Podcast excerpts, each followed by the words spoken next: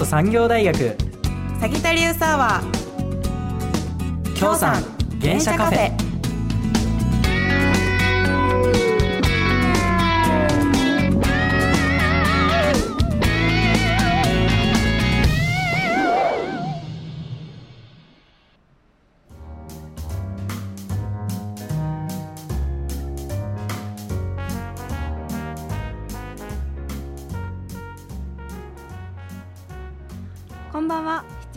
日月曜日時刻は午後7時を回りました。京都市北区ラジオミックス京都メインスタジオより生放送でお届けします。サギタリウスアワー京産原車カフェ。この番組は京都産業大学現代社会学部の脇浜ゼミが運営する番組です。私たちはメディア消費形態が変化していく中であらゆる媒体と表現手段で情報を届けるマルチプラットフォームストーリーテリングをテーマに日々活動しています。そして本日のパーソナリティを務めるのは脇浜ゼミ4年次の松下恵里子と同じく4年の岡田隆樹です。よろしくお願いします。こちらの放送はラジオ無料配信アプリリッスンラジオと脇浜ゼミの YouTube チャンネル脇浜メディアラボにて配信を行っています。お好きな方法でお聞きくださいということで始まりました7月原車カフェ。はい始まりました、はいもう7月ということで、はい。先週ね七夕があったんですそうけれども、ですね金曜日にね。はい七夕何かお願いしましたか？私は、まあ、家族が健康で過ごせますようにっていうことと、はい。あとは私ミセスグリーンアップルっていうバンドが大好きなのであのはいそのライブに今年もたくさん行けますようにっていうのをお願いしました、ちなみにライブの方は1回でも行きましたはい、私一昨日にはい。埼玉スーパーアリーナまでミセスグリーンアップのライブに行ってきまし一昨日行たったんですね、はい。でも結構ほ もうほかほかというかそうですね。もう今はエネルギーに満ち溢れてるので 今日ラジオ頑張りたいなと思ってます。すねはい。で僕はですね、うん。あの七夕に今ちょっと私的なお願いではあるんですけど、うん。横浜 d n a ベイスターズ、う。んプロ野球球団のね、うんうん。大好きなので今年は優勝できますようにと、うんえーお願いしましたね。なるほど。はい。あもう本当にでも優勝近いくなってるんですよあそうですね。ね2位なんで。おいいとこにいますね、そうですね。9月ちょっと観戦に行きますのでなるほど、はい、その頃にはどうなってるかちょっとわかんないんですね。楽しみですね。七夕の願いが叶えばいいなと思っています。はい、そして今日はですね京都市北区にあるブーランジェリーガロパンさんのパンを食べながら鴨川でピクニックした様子をお伝えする京都の夏を満喫おすすめのパン屋鴨川ピクニック特集そして京都産業大学のキャンパスツアースタッフをゲストに迎えて京都京さんの魅力を深掘りする、これで京さん丸分かり本間もんの京さん発見インタビュー、はい。最後に夏といえばこれあなたの定番アイスは？ということで夏の定番アイスを事前に集めたエピソードとともに紹介していきたいと思います。はい、3本立てのコーナーでちょっとボリューミーなんですけれどもね、はい楽しんでやっていきましょう、そうですね、はい。番組放送中のコメントもどしどし募集していますのでツイッターで「ハッシュタグ京さん原車カフェ」をつけてコメントもお願いします。またラジオミックス京都公式サイトのお問い合わせフォームからメッセージやリクエストなども受け付けています。たくさんのメッセージお待ちしています。そして脇浜メディアラボのツイッターインスタグラムでも取材の様子や写真をアップしています。ぜひチェックお願いします。それでは本日の放送もお付き合いよろしくお願いします。よろしくお願いします。お送りしました曲はハンブレッダーズでサマープランニングでしたラジオミックス京都からお送りしています。サギタリウスアワー京さん原車カフェ。パーソナリティの岡田隆樹と。松下ゆり子です。さてここからの時間は早速一つ目のコーナーに参りたいと思います。題して京都の夏を満喫。おすすめパン屋鴨川ピクニック特集。イエーイ。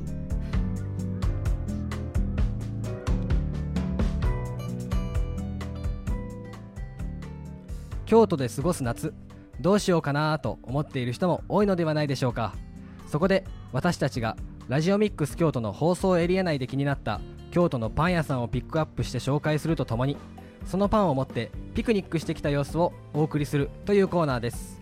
そこで今回紹介させていただくお店はブーランジェリーガロパンというパン屋さんで北区堀川北山の交差点の近くにあるお店です。お店の紹介の方簡単に松下さんお願いします。はい、えーこのお店はフランスやノルウェー海軍で15歳から20年以上パン作りに携わってきたシェフがこだわりを持って焼いた体に優しいパンが販売されているんです。はい。ハード系菓子パンはもちろんスイーツやフランス特有の雑貨販売もされているんです。はい。とそうですね、うん。あのまなかなかパン屋さんで雑貨販売もされてることってないと思うんですそうですね。僕のイメージ本当に一面パンが並んでるイメージだったのでちょっと雑貨販売で聞いてちょっと驚きましたね。そうなんですよ、はい。また、えっと、まだ世界にないパンを追求するをコンセプトに、はい。お客様の要望に合わせて毎日新メニューを考案中だそうです。毎日新メニュー。そうなんですよ。すごいですね。ちょっと正直なんかパンって言ってメロンパンとか、うん。あんパンとかしか思い浮かばないんでそうそうそうそう、はい。毎日新メニューはパン愛がないとちょっとできないというかそうですよね。はい、毎日新メニューがあるとねやっぱり変化も激しいので、うん。飽きないんじゃないかなと思いますね。そうですね。本当はい。に新メニューを考案するっていうことも忙忙しい中で難しいことだと思うんですけどそはい。れを追求されてるっていうのは本当にあのパンのねあの、うん。愛がすごいんだなっていうのは伝わってきますね。分だけで、はい、伝わってきますね。お店の雰囲気なんですけれども、はい、私があの行かせていただいた際は、よね。はい。本当にすごいアットホームな感じでね。あのいい意味でなあのパンがこう一一望できるぐぐらいのスペーースで、はい。あのすごいあったかさを感じました。あ、なるほど。あとは、はい。そのお買い上げした際に、うん。あの今日暑いですねって感じであの店員さんが声かけてくださって、はい、あのあんまり店員さんと会話することってコロナでなかったのでそうですね。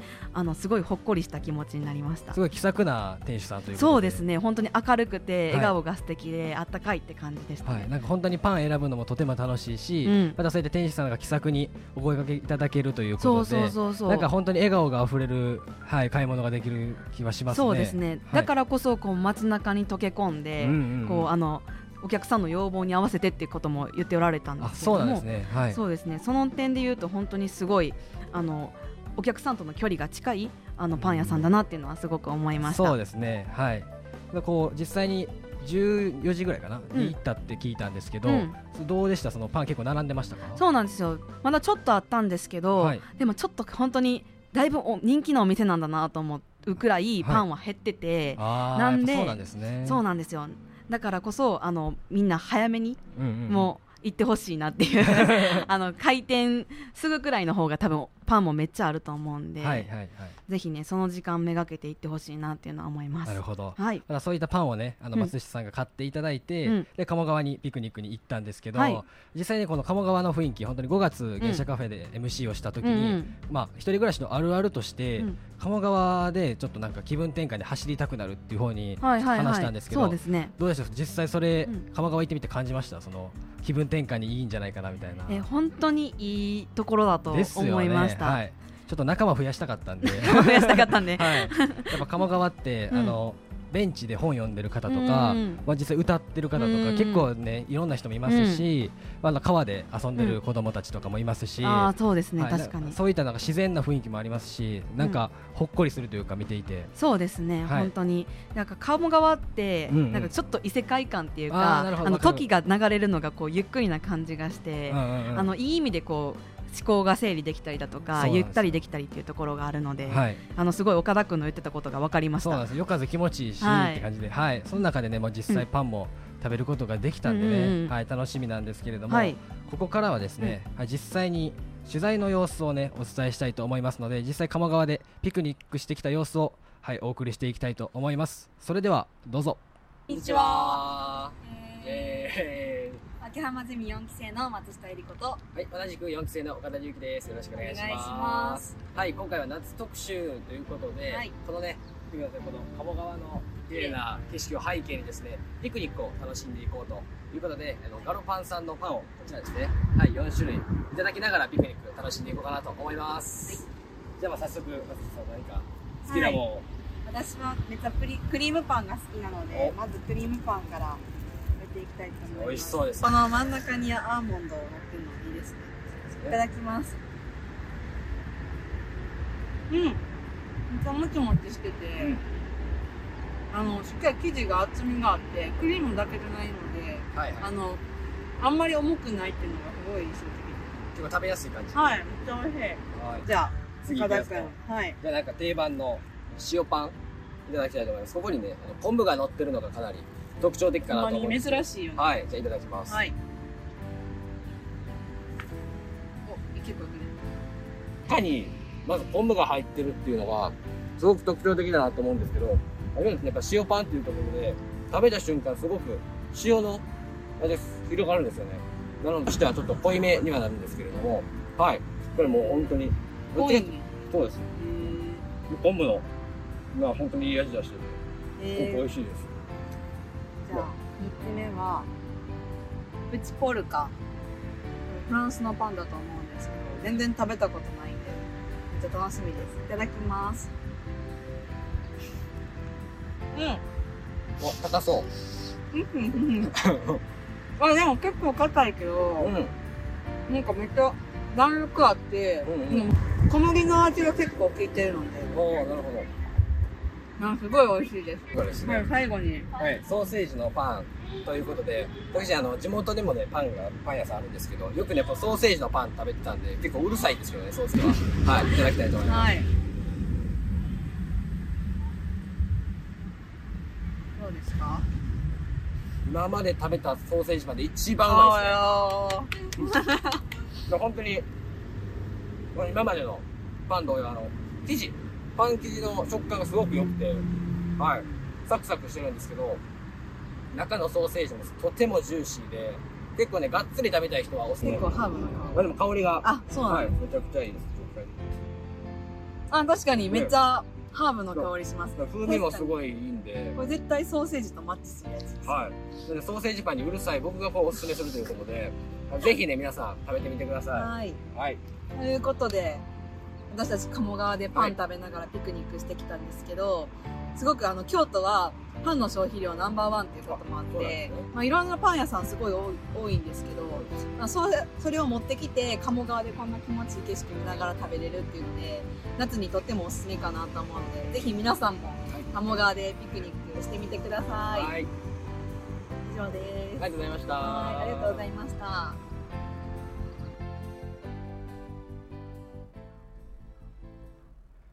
はい、ということで、鴨川ピのピクニックの様子をお送りしてきたんですけど、はい。ちょっとね、あの、もぐもぐしてて、すごい美味しくてね、はい、食感がすごく良かったので、ちょっと食リポもね慣れてなくて、ね、あそうなんです。よあのいっぱい詰め込んじゃいました。だからもぐもぐしながら話したんですけど、はい。はい。あの、松下さん実際に、あの、食べてみたパンどうでしたか？私クリームパンとプチポルカっていうのを食べたんですけど、はい。クリームパン本当にクリームがしつこくなくて、はいはい。夏でも全然パクパク食べれちゃうなって思いました、プチポルカはあのすごいハード系のパンなんですけどちっちゃくて持ち運びやすかったです、はい。まあ、それで食べててみんなであこれバターとかジャムとかあったらもっと最高やなみたいな話してたんでねはいぜひ次は持っていきたいなって思ってますそうですね、もうピクニックの、パンピクニックの必需品かもしれないですね。そうですねはい。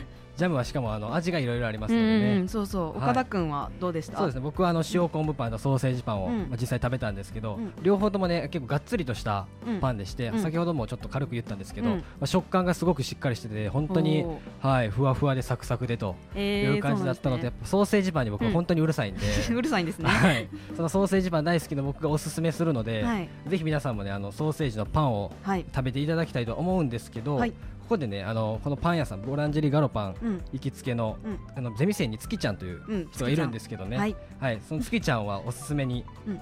ツナマヨオニオンサンドというふうに。そうなんですね、はい。私が行った時多分売り切れてたんで結構人気商品だと思いますね。なるほど。ぜひね、あの皆さんも早めに行ってゲットして食べてもらえたらなってはい、思そういますですね。まだこの鴨川でのピクニックっていうのが結構ポイントかなと思ってて、うん。はい。まあ、パン普通にね、うん。あの自宅で食べるのもいいと思うんですけど、やっぱ鴨川のすごいあの自然な川の流れを聞き、そしてあの風、うん。浴びながら食べるってすごいいいと思いますねに特別な時間ですよね、はいよかったです松下さんあん、の京都に、まあうん。京都出身ということなんですけど、実際鴨川って行ったりします？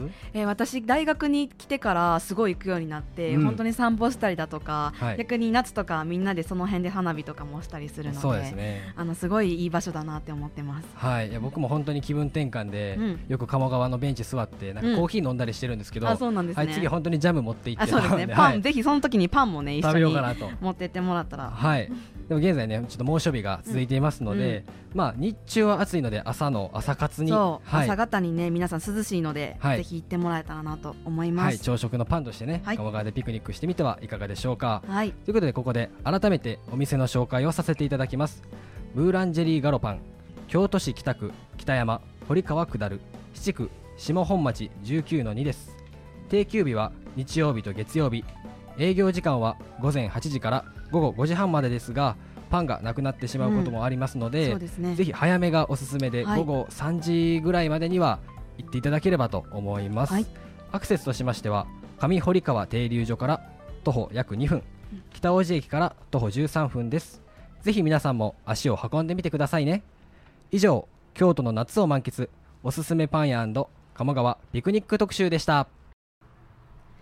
お送りしました曲はカルマでブルーでしたラジオミックス京都からお送りしています。サギタリウスアワー京さん原車カフェ。パーソナリティの松下えり子と。岡田隆樹です。ここからの時間はこれで京さん丸分かり。本間門の京さん発見インタビューということで私たち学生目線で京都産業大学の魅力を紹介していきたいと思います、はい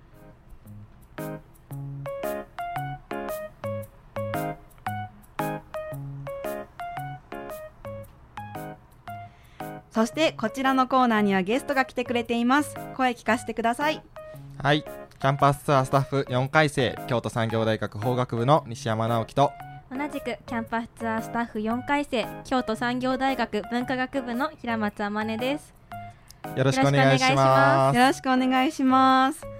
はい、ということで2人は法学部と文化学部ということなんですけど、まあ、現代社会学部とはちょっと学んでることが異なるかなと思うのでそこを少しだけ説明してもらってもいいですか？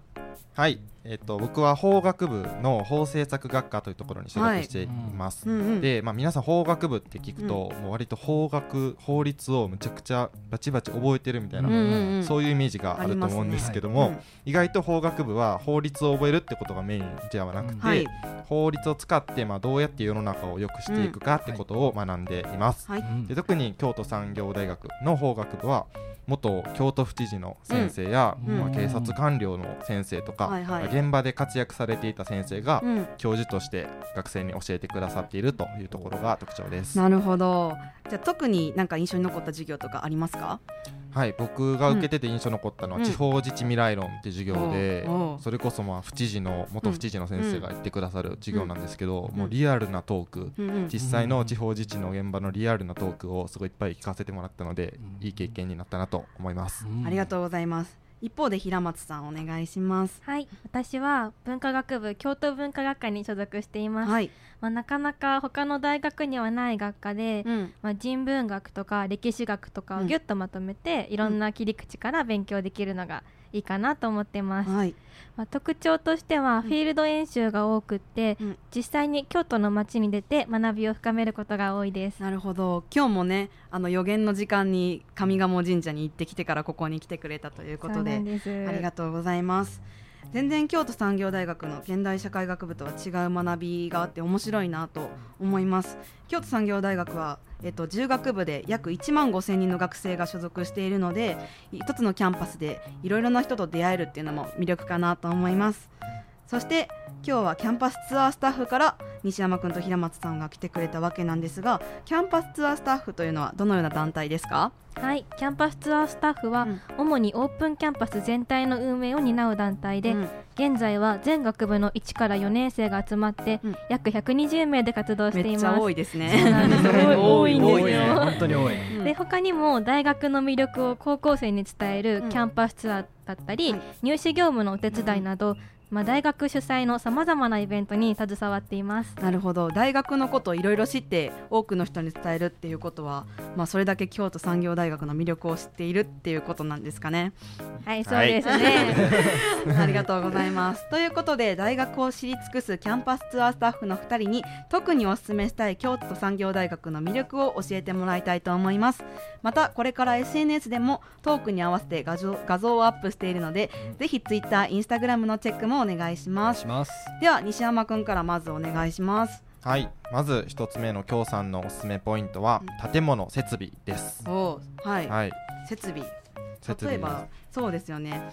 最近建物がすごい綺麗になってますよね、うんそうですね。なんであのそういったところでめっちゃ綺麗やなって思うのと学生数は多いけど至る所に机とか椅子があるのですごい勉強しやすくて困ることはないかなっていうのは学生として使ってて思ってます、うんどうですか？おすすめのところとかありますか、え僕がまあうん。特におすすめしたいのが、サギタリウス館うんうとん心理館っていう校舎になります。はい、うん。でサギタリウス館っていうのは、うん。現代社会学部の方もよく使われてるとそうですね。思サギタリウスはい。そうですね。ですけれどももともとサギタリウスっていうのが、まあ、京都産業大学の学章、まあ、マークのうん伊手座っていう星座が入ってるんですけれどもそこの伊手座をうん。英語にしたのがサギタリウスになって、はい、そこから来てます。はい、はい。そんなうんおしゃれな名前の建物なんですけれども、まあ京都建築賞の最優秀賞っていう結構すごい賞を 取ってる建物はで、まあ、周り自然や景うん。色すごい綺麗なんですけれども、うん。そういう周りの土地山の斜面とかそういう特徴を生かしたりすごいおしゃれな建物になってて、中央に大階段っていうスペースがあるんですけれども、うん。そこは結構学生の憩いの場になってます。なるほど。はい。一方で心理観はどうですか？はい、心理館は、うん。まあ、僕法学部で法学部がよく使う建物はいなんですけれども、サギタリウス館の向かい側に建っている建物で、はい。この心理っていうのは、学科っていう共産の校歌みたいな歌があるんですけれども、そこの歌詞から付けられた建物になってます。でここの建物の小ネタなんですけども、京都産業大学、まあ、先ほども言ったように星が結構テーマになっているような大学なんですけれども、88個の星座が床に書いてあるんですよ。すごいですね。隠れ道すごみたいな。あそうですそうです。ほんまけどはいそれレベルでうん。もう見つけるのめっちゃ難しい。めっちゃ難しい。ですねそうなんでめっちゃ難しいです。なるほど。だいぶ難しいんですけど、うんまあ、そういうなんかちっちゃいこだわりはいがあったりとか、うんなるほど他にも建物に、ん。なんて言うんでしょう風が吹き抜けられるような、うん。はいはいそういうスペースがところどころ設けられていなてるほど結構建物新しくて高い建物が多いんですけれども、そんな中でもまあ圧迫感を感じさせないような、そういうこだわりもあるようなこだわりが詰まった建物です。なるほど、学生でも使っててあんま知らないのでまた見方そうがですね。本当変わります、にはい。はず発見がね、はい。新しい発見ありますね、はい。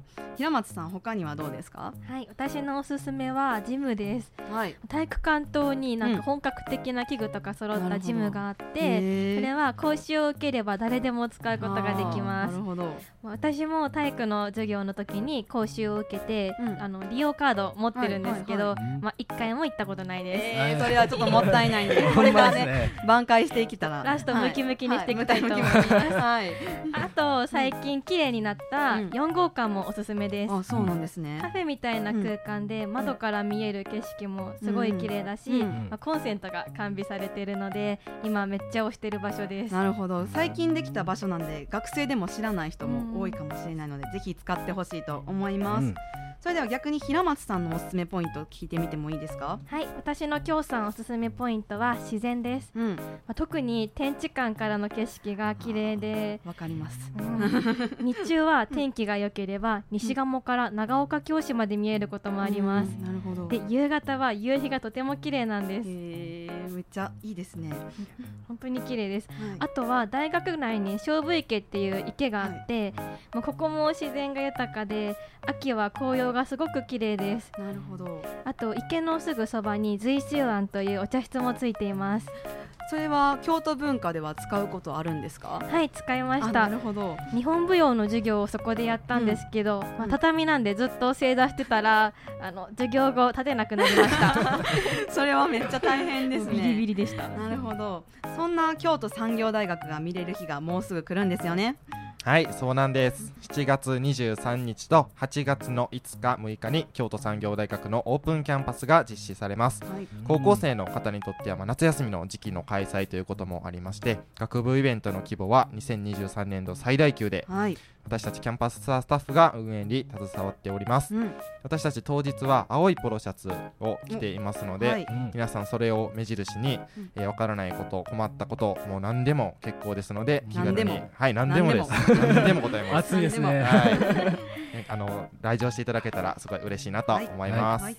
特に私たちが力を入れて開催するのが学生スタッフ企画です、はい。広いキャンパスをバスで回るバスツアーや気になる場所や学部のことを個別できるキャンパスツアー、うん。そして京産の良さを楽しく知れるクイズゲームアタック京産。はい。学生のリアルの声で悩みを解決するフリートークを開催します。ぜひご来場ください。はいまた、えっと、現代社会学部のイベントもおすすめです。7月23日と8月5日6日は現代社会学部の学科別現代社会学学科および健康スポーツ社会学科のイベントを行います。7月23日の現代社会学科では落合恵美子先生の講義イベントを開催。また8月5日6日は私たち脇浜ゼミ生が学内各地の中継でつなぐモバイルライブを実施します。ぜひお越しください。どうですか？モバイルライブ去年やりましたね。そうですね。結構はい大変だったんですけど、まあ、今回もねキャンパスツアースタッフのお二人に負けないようにねははいい、元気よく明るく頑張りたいと思います。はい。それではこのコーナーではゲストをお迎えしました。もう一度お名前お願いします。はい。キャンパスツアースタッフの西山直樹と平松あまねでした。ありがとうございますありがとうございました。ました。以上これできょうさん丸分かり本間もんのきょうさん発見インタビューでしたお送りしました曲はミセスグリーンアップルでケセラセラでした。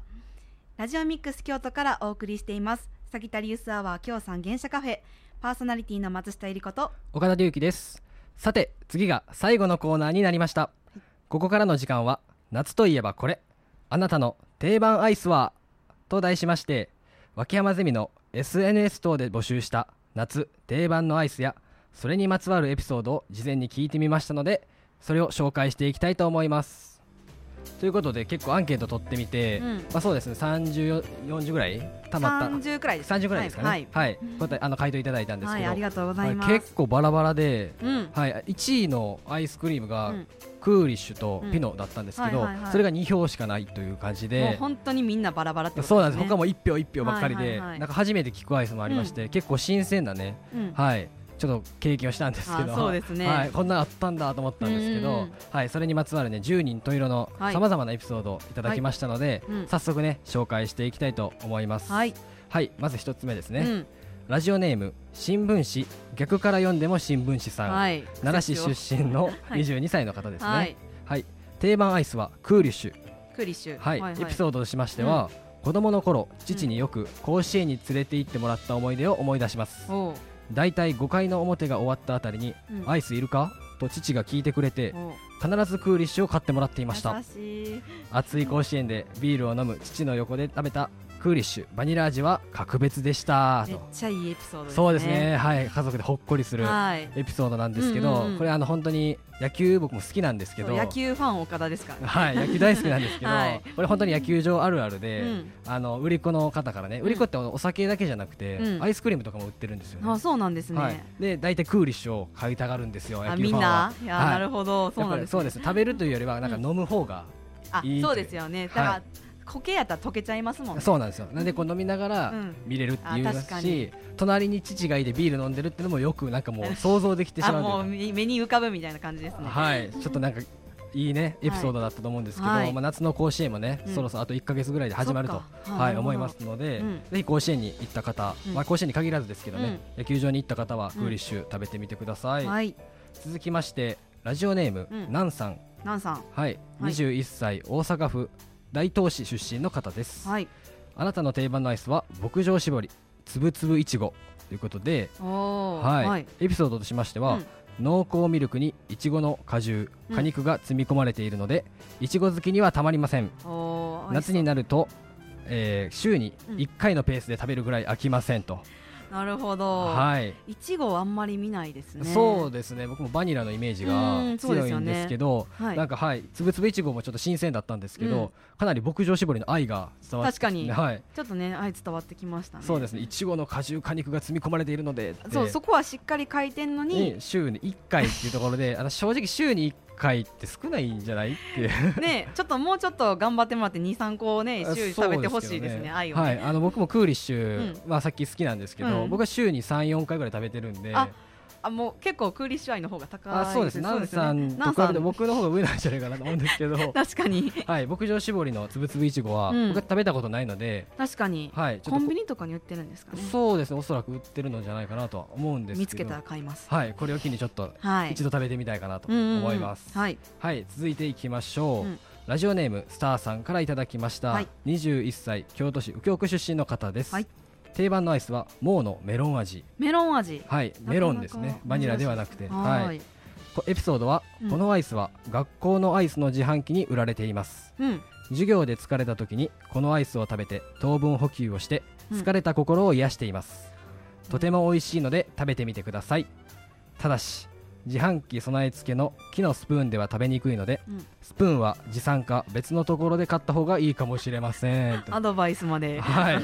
丁寧に、はい、スプーンがダメらしいんですけど。なるほど、はい、ちょっと味の方に戻りまして。なるほどなるほど。もうは僕も本当にバニラもうさっきからバニラしか食べてないやつみたいになってるんですけど。確かに、はい。バニラ愛強め。そうなんですけどメロンって食べたことありますか？え私ないんですよ。ですよね。そのあのこれ教えてもらった時にはい。もうにメロン味あるっていうの初めて知りいやました、そうなんですよ。僕もあメロンってあったんだと思ったんですけど、やっぱりこのねエピソードのポイントとしては、うん。アイスの自販機学校のアイスの自販機っていうところで、そうですね、はい。えっと大学の場所にあるのは大教室棟と12号館の下のアーチのところにあります、でああそうですね。はい、あのそこに行ったら多分ゲットできるんかなって思います、ね。はい。まあ、やっぱりこの授業終わりうん。に自販機で気軽にこうアイス食べて、確かに。はい、なんかちょっと休憩できるっていうのはすごいいいんですけど、はい。スプーンはちゃんと持参してくださいということで。ね そうなんですよね、はい。え昨日アイス昨日スプーンどうですか？使っ僕はこの前食べてましたよねそうですね。もう僕は昨日スプーンでちゃんと食べたんですけど、ね、あ食べれました？はい。なんかどうやこのねスターさんはあ。の持参がいいということで。やっぱこだわりを持ってねあそうですね。もうに接しておられるということで、はい。もうメロン味の愛はちょっと負けてしまったかもしれないです。なるほど。はい。はい。ということで私からも一件はい。紹介していきたいと思いお願いますします。のり巻きせんべいさん。はい。京都市山科区の21歳の方からのメッセージです、はい。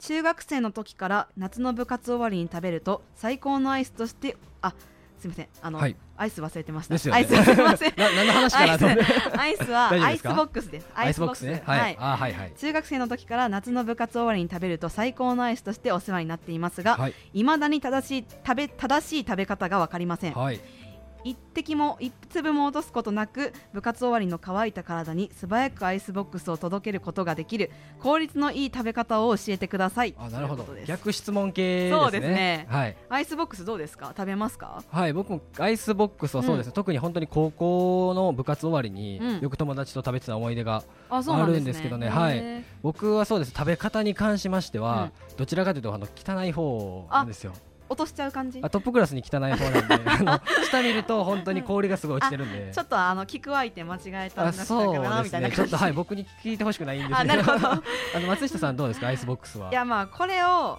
あのやっぱアイスボックスって固まっちゃうんで一うんね。一粒一粒が、はい。なんでしっかりこう砕いてからはい。落ち着いて食べるっていうのが一番いいと思います、焦ること自体がちょっとよろしくないと。そうですよ。あの落ち着いてアイスゆっくり食べるもんですから、うんうんうんうん。そうですね。あのまずは精神統一して アイスボックスに向き合うっていうところから始めてほしいなって思いますね。はい、本当にもうすぐに冷やそうと思ったらとんでもない塊をガーって入れることになりますしね。アイスボックスのまあ魅力もう一つとしては、うん。なんか溶けた後ちょっとドリンクとしてもうん美味しいんじゃないかあなと思ってて、確かにそれはそうですね。はい、なのでそういうとこもねぜひちょっと焦らずにね、うんそうそうそうそう。はい、精神統一してはい。いろんな楽しみ方をしていただければと思います。はい、はい。それでいろんなアイス紹介してきたんですけれども、はい。まずはたくさんのメッセージ本当にありがとうございました。いや本当にありがとうございました。どうですか？今年のアイス何食べたいですか？そうですねもう毎年恒例ではあるんですけど、うん僕本当にスーパーカップのバニラ味が大好きで、はいはいはい。本当にまたバニラかいって感じなんあですけど。バニラ愛強めですねほんまに。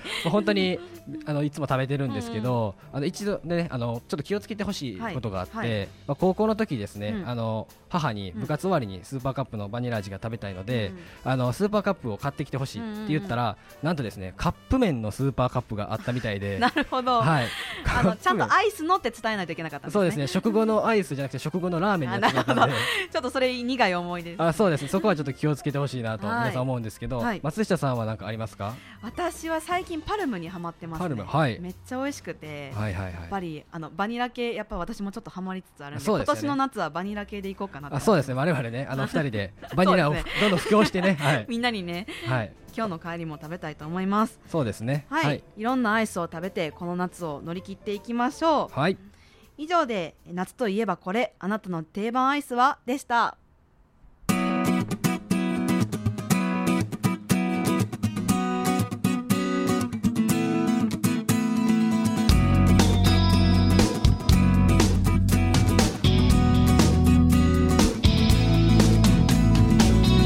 京都産業大学。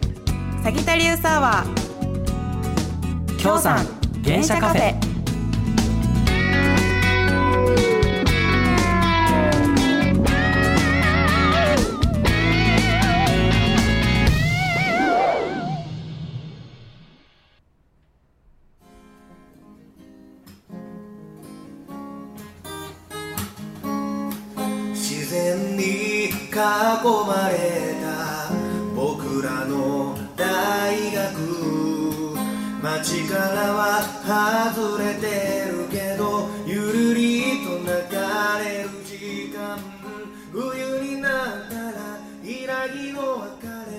X 京都から生放送でお送りしてきました。サギタリウスアワー京産原車カフェ。エンディングのお時間です。ただいまお聴きいただいている曲は京都産業大学の OB であるアイロンヘッドの辻井さんの京都産業大学の歌です。ということでいよいよ我々4期生の原車カフェがエンディングを迎えましたけど。はい、そうですね。はい。この原車カフェ前期は今回ラストの放送ということになりました。そうですね。ちょっとなんか悲しいですよね。そうですね。はい、実際このラジオやってみて松下さんどうでしたか？はい、えっと私もともとラジオが大好きで、はい、あのこのゼミに入ったのも実はラジオをやりたかったからっていう理由だったので、はい、あの企画とかはぜめっちゃやってみたいなって思ったんですけど、はい。まさかこんなパーソナリティになって前で喋るとは思ってなかったのですごい貴重な経験させてもらったなと思います。いそうですね。ありがとうございます。はい、本当にありがとうございます。どうですか？はい、僕は本当に MC を中心にやらせていただいて、うんうんあの6回放送分の3回、ん約半分ですね、そうですね。はい MC を大担当したんですけど、いやうん本当に自分の実力不足を、うん。まあ、実感するとともに、うん。まあ、それでもその中でも少しでもね、うん。何か成長ができていたらなとは、本当にそうですね。はい、思いますし、はい。またこの岡田松下ペアですね、はい。10月の一番最初をはい。担当しまして、あそうですね。実ははい。やってました。誕生日コンビとしてね最初10あそうなん月ですよね。最初誕生日でやってました。やったんですけど、はい。最後も我々松下、はい。岡田コンビではい。終わるということでね、はい。なんかちょっとね印象深い、はいね。ちょっと思い入れがねあるねはい。4期生の原社カフェでしたとうん。いうことでしたが、はい。はい10月からですね、5期生後輩のですねね。現在3回生にあたる5期生の方が、はい、担当するということで、うん。いやどんなね放送をするのか楽しみですね。そうですね。絶対あの今目の前で見てくれてるんですけれども、は絶対いい放送してくれると思うのでここで期待してますというメッセージを送っておこうと思います。そうです。ねはい、やっぱ先輩の背中を見てね、はい。でちょっとあのプレッシャーかけとくんですけど、やっぱ5期生もね、すごいいい子ばっかりで、うん。はい、楽しい、また5期生らしいね、ね。放送をね、また4期生と違う楽しい放送をしてくれるのではないかなと思います。楽しみですね。はい先ほど告知あの軽くお話ししたんですけれども、京都産業大学サギタリウスアワー京さん原社カフェの放送はこの放送をもって夏休みに入り次回は10月9日19時から後輩の5期生の放送になります。ぜひお聞きください。はいということであの5期生頑張ってくれると思うんですけれども、はい。私たちも最後ねあのうまく締めれたらなと。そうですね。そしてあのしっかり締めて先輩やっぱ4期生の人たちすごいなって。はいちょっとあの尊敬というではないですけどね。はいすごかったです。こういう放送できるように頑張りますとはい、はい。5期生の方に言ってもらえるようにしつつしっかりとね引き継ぎを行って、うん。またこの京さん原社カフェを盛り上げられたらと思っています。はい。本日の放送は23時からまた再放送されます。また今週の土曜日日曜日と20時からも再放送予定です。はい、これまでの放送は脇浜ゼミの YouTube チャンネルはもちろんラジオミックス京都京さん原社カフェの番組ページまたはポッドキャストで京さん原社カフェと調べていただくとバックナンバーも聞くことができます。ぜひお聞きください。そして来週7月17日の19時からは京都産業大学外国語学部メディアコミュニケーション専攻の学生が放送するスターラボをおお送りします。はい。お楽しみにということで。にはいはい。もうとうとうね本当に最後の時間がやってきましたね、そうですね。本当にありがとうございましたした。4期の放送を聞いていただいてありがとうございました。それではバイバーイ。バイバーイ